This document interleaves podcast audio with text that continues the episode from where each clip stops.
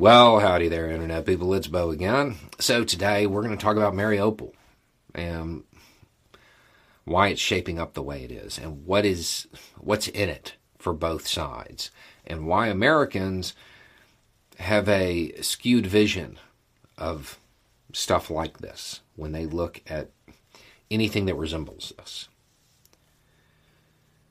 And we're going to talk about some possible outcomes. The reason we're going to do this is because I got a message from a woman who is currently at college, but she's back home right now with uh, her family for a week. During her time at college, she has realized that her father's presentation of what it would be like when the time comes, quote, and if you're not familiar with that, it, it's a dog whistle talking about Civil War. Um, she's realized that his presentation is less than realistic. And she's been able to talk to him about it, you know, now that she's back home for a little bit. She said the one thing she didn't have a response for was her dad saying that the people in Mariupol, well, they just didn't know what they were doing. They were doing it wrong. They should have taken off to the hills as soon as the Russians showed up and gone to a different city and all of this stuff. And that what they're doing now is dumb. That makes sense. Not because it's true, but because an American said it. Where do we fight our wars? You know what? Let's let's keep this simple. That's that's a really long list. Where do we not fight? Here. We're protected, the Atlantic and the Pacific. The United States does not fight wars on its home soil. So, because of that, our idea of conflict is very one sided. The U.S. is on the offensive, pressing the attack. We don't have a lot of stories about defending something because we don't have to do it very often. Because of that, people don't understand the motivations. So we're going to go into that a little bit. But first, context. Mariupol. What has the media said? It's a city in Ukraine that's surrounded and it's a port. That's probably all I've said. I haven't seen much uh, deep discussion of it. It's not small. That's that's important here. We're talking about something the size of New Orleans, Pittsburgh, Wichita, Anaheim, Honolulu. It's about that size. Not a little place. Okay. Now, a large portion of the population is no longer present. They either became refugees or they are just no longer with us. Why is this place important to Russia? Well, for a couple of reasons. First, they need a win. Their offensive has failed. They are stalemated across the country. Those maps aren't moving. They have lost the initiative. The offensive has failed. So they need something to give. They need a win. The other reason is hopefully by this point they've realized conquering all of Ukraine that's not in the cards. um, so they may be setting themselves up for lesser victory conditions, meaning if they can take Mariupol, maybe at the negotiation table they can get Ukraine to let them keep it, which would give them a a route over land from areas that they got back in 2014 to to Russia proper. So those are the two main reasons for them. So why haven't they moved in? They've been sitting here deliberately targeting civilians, leveling a city. Why haven't they just gone in? Because they can't. Not moving in has probably been the smartest move the Russians have made this entire war. Maybe the only smart move. Those conscripts are not up to it. It's urban combat. Street to street, building to building, room to room. And behind every corner could be a Ukrainian. Once they move in on foot, those conscripts are going to have serious doubts because fire can come from anywhere. So, rather than accept the failure, rather than accept the stalemate, the defeat, they have chosen to level a city. Um, in, in hopes of forcing it to surrender. Now, the Ukrainian forces, what's in it for them? Is this strategically important dirt? Not anymore. It's a destroyed city that's not going to be rebuilt till after the war. The city itself isn't important strategically anymore. But that's not why they're there. They're there for two reasons. One, to show that that operational template of destroying a city isn't going to work.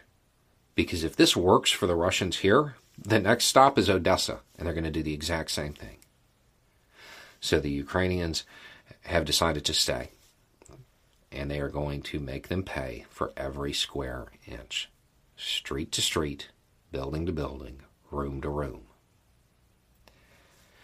And hopefully cause enough loss that Russia decides this template isn't going to work, so they'll try something else.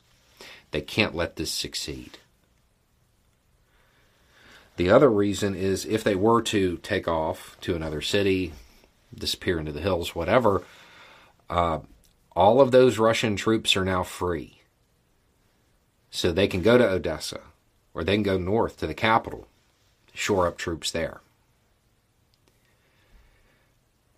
It is stalled right now because Russia opened up four main axes of advance. And they don't have the troops for it. If they can uh, free up troops and move them somewhere else, it might reinvigorate their effort. So they can't. Ukrainians can't give up. It's not that they're dumb it's that they're quite literally sacrificing their lives.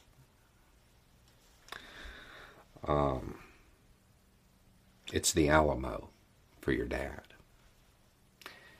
The idea at this point for the Ukrainians remember, they don't have to win, they don't have to win the battles, they just have to fight and eventually break Russian resolve. Another good example for Americans is Bunker Hill. It's a story that's in everybody's elementary school textbook when it comes to history and social studies. You heard about this battle. It has become part of American mythology, so much so that most people don't know we lost. We lost at Bunker Hill, but we made them pay for every square inch. After losing Major General Nathanael Greene said, I wish we could sell them another hill at the same price. Because if you can lose like that long enough, you win. It's the same thing. It's just not a concept Americans are familiar with because we're never on this side of things. Um, but make no mistake about it, when the time comes, it would happen. It's uh it's very different when it's actually occurring.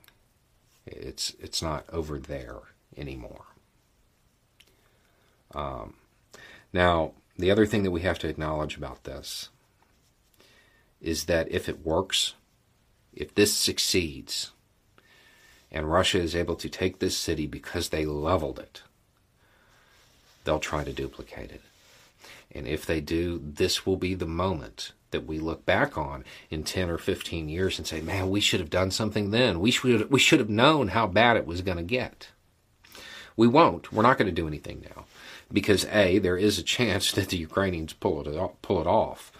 Um, I don't think I don't think the Russian troops can do it. Um, but there is the chance that Russia just decides to continue to level it. If that works, Odessa is next. And if that succeeds, they'll keep duplicating it, and we will see uh,